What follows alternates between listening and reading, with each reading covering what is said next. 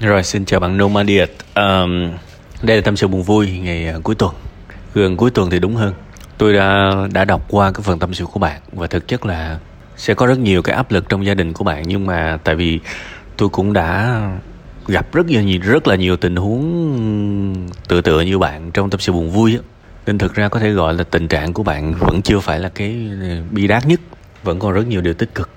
Khi mà mình thiếu nợ mà mình thiếu nợ những người tử tế không đòi, người nhà thương mình nữa thì không có gì phải lo cả. Ở đây nó không có gì phải lo, không phải là mình sẽ không bao giờ trả.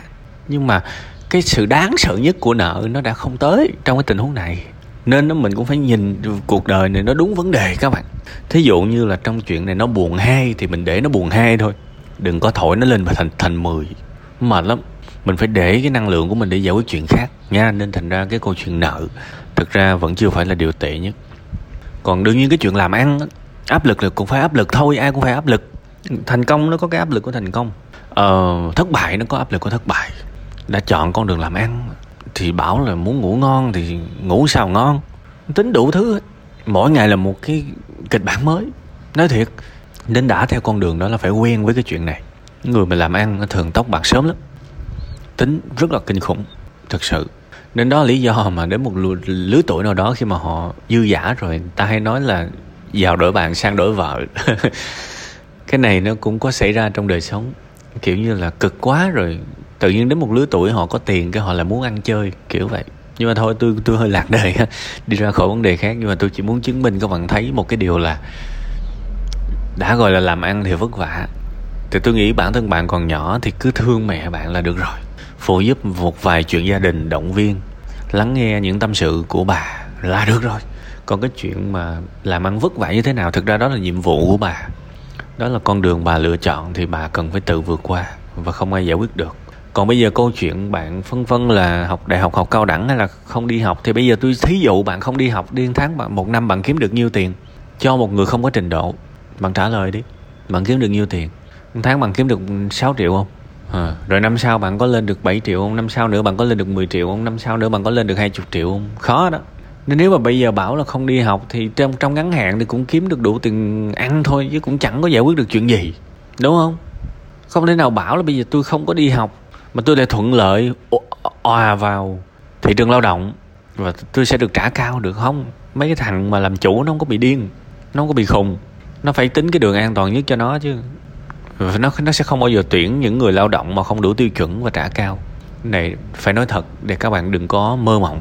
Tôi đã nói ở vài tập trước của tâm sự buồn vui đó, tấm bằng đại học tấm bằng đại học đó, là cái vé thông hành dễ nhất để một con người trưởng thành đi đến với thị trường lao động. Cứ xem đó là tấm vé gửi xe cũng được. Không có tấm vé gửi xe ai cho bạn gửi xe bằng vô còn bạn vô trong kia, bạn làm được hay không thì đó chuyện của bạn. Nhưng nó cần phải có những cái điều thuận lợi nhất, dễ dàng nhất thì cái bằng đại học nó giúp mình chuyện đó. Bây giờ ví dụ bạn là chủ doanh nghiệp, bạn tuyển 100 người 100 người nộp đơn và 100 người có cái bằng đại học, là ít nhất bạn cũng biết là à họ cũng có chuyên môn sơ sơ về cái việc này rồi. Còn cái chuyện làm tốt hay không thì để phỏng vấn tính, để thử việc tính.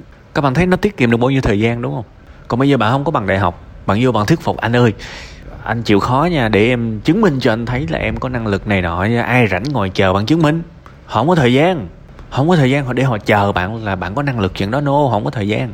Ngay cái bước đầu tiên cái vòng gửi xe họ chỉ cần biết rằng ví dụ bạn tốt nghiệp ngành tiếng anh thì ít nhất họ biết là à bạn có chuyên môn tiếng anh còn chuyên môn tiếng anh bạn giỏi hay không từ từ tính. Chứ mà ai rảnh đâu ngồi nghe bạn tâm sự là ừ em giỏi tiếng anh lắm nhưng em không có bằng đại học. Không có ai rảnh.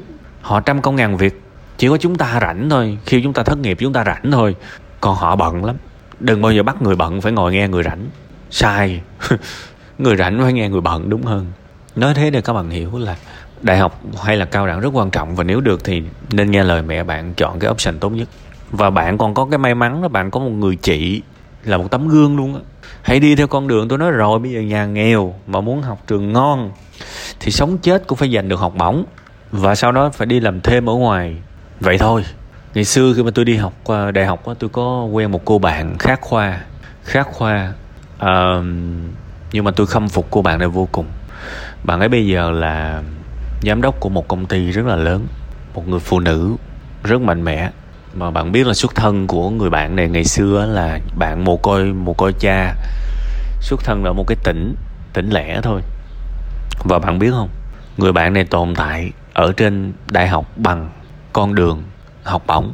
Có nghĩa là cái ngày mà bạn bước chân vô cổng trường đại học, bạn xác định là bao nhiêu học bổng là tao gom hết. Chỉ có cách đó tao mới học được đại học thôi. Còn không là gia đình tao không đủ một xu nào để mà lo ở trên này luôn, thật sự.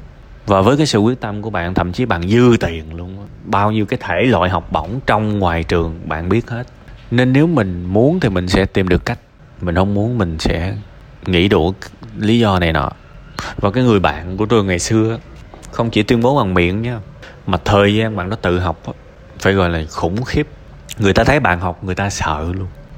Một cái sự quyết tâm sắt đá. Một, bạn biết là cái người bạn đó, thân hình rất nhỏ nhắn, chỉ cao một mét năm mươi mấy thôi. Ốm nhôm nhất à. đen. Mà cái sự vươn lên khủng khiếp mà tôi là tôi bự.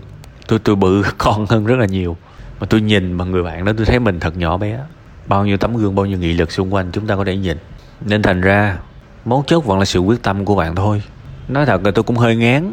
Tại vì tôi nghe tâm sự nhiều quá, tôi tôi đã quá quen với những tình huống những người trẻ gào thét là bản thân em cố gắng. Nhưng thực ra không hề cố gắng, một ngày lãng phí quá nhiều thời gian, tôi đã nghe quá nhiều những cái lời như vậy và nhìn thấy quá nhiều những cái hình ảnh ngược lại rồi. Đâm ra trong tôi nó cũng có những cái sự lớn cấn khi mà nghe một người trẻ tâm sự là họ cố gắng, họ nỗ lực, họ cứ ước mơ. Thôi thì bạn hãy chứng minh thôi. Hãy chứng minh khi mình mở miệng ra mình nói, em cố gắng, hoặc là tôi cố gắng, thì đó là sự cố gắng thực sự nhé bạn làm được cái việc đó thôi, đời bạn sẽ tốt. Tôi đã nhìn thấy quá nhiều tấm gương thành công mà những cái ngày đầu của họ phải nói là nghèo rất mồng tơi luôn. Có những người bạn xuất thân từ ờ, quảng bình, người thì đến từ nghệ an, người thì quảng nam, người thì bình phước, người thì đắk lắc người thì ờ, đắk nông. Bạn bè của tôi mà tôi gọi là những cái người thành công á trời ơi, xuất thân của họ đâu đâu không á và tất cả khi mà lên sài gòn đều xác định là gia đình không chu cấp một xu nào luôn. Tại vì thực ra là gia đình kể cái gia đình của họ đại học là cái từ gì đó mà nó nó không có nằm trong từ điển của cả một cái gia phả luôn tôi nói thật. Khó khăn tới mức đó. Và chỉ ở đây chỉ có bản thân những người bạn đó ước mơ học đại học và và họ tự lo. Có những người bạn họ ở trên đắk lắc á, họ đi mót cà phê á, và họ nuôi cái ước mơ đó từ năm lớp 9, lớp 10 mót cà phê và âm thầm để dành tiền để mà có thể mua hồ sơ rồi mua đồ rồi mua vé để mà lên Sài Gòn thi đại học. Họ tự lo tới như vậy. Và chúng ta nếu mà gia đình mình không có điều kiện á mình nên chấp nhận cái đề bài từ sớm. Tự lo sớm đi tốt hơn hết là khi mà còn học cấp 3 cũng nên biết làm thêm là cái gì, làm thêm ở đây có mình tham khảo, làm thêm ở trên Sài Gòn như thế nào, tham khảo thời đại internet mà bạn. Ngày xưa không có thông tin mà người ta còn làm được mà, giờ sao bảo làm cũng được. Bây giờ mở mắt bước ra đường, quán cà phê, quán ăn đầy ra, thị trường lao động, dành cho đối tượng làm thêm quá nhiều quá nhiều, đúng không? Tôi nói rồi, ở sài gòn này giàu thì khó nhưng mà no thì dễ, đủ ăn thì dễ tồn tại ở sài gòn tồn tại ở những thành phố lớn tồn tại ở những cái nơi để học đại học nó không phải là những điều bất khả thi. Thậm chí nó dễ nhưng nó dễ với những người có kiến thức những người chủ động và nó vô vàng khó khăn với những người không cởi mở để học hỏi. Để tôi hy vọng bạn trở thành một người cởi mở là một sinh viên tốt có học bổng là một người có thể đi làm thêm trang trải chi phí. Và với cái thái, thái độ sống đó mình sẽ thu hút những cái người thương mình ở khía cạnh nghề nghiệp. Biết đâu đấy có những sự nâng đỡ có những sự giới thiệu có những sự trợ giúp là như thế, tại vì lười biếng nó không bao giờ gặp được quý nhân đâu. Rồi ha, cố gắng lên nha.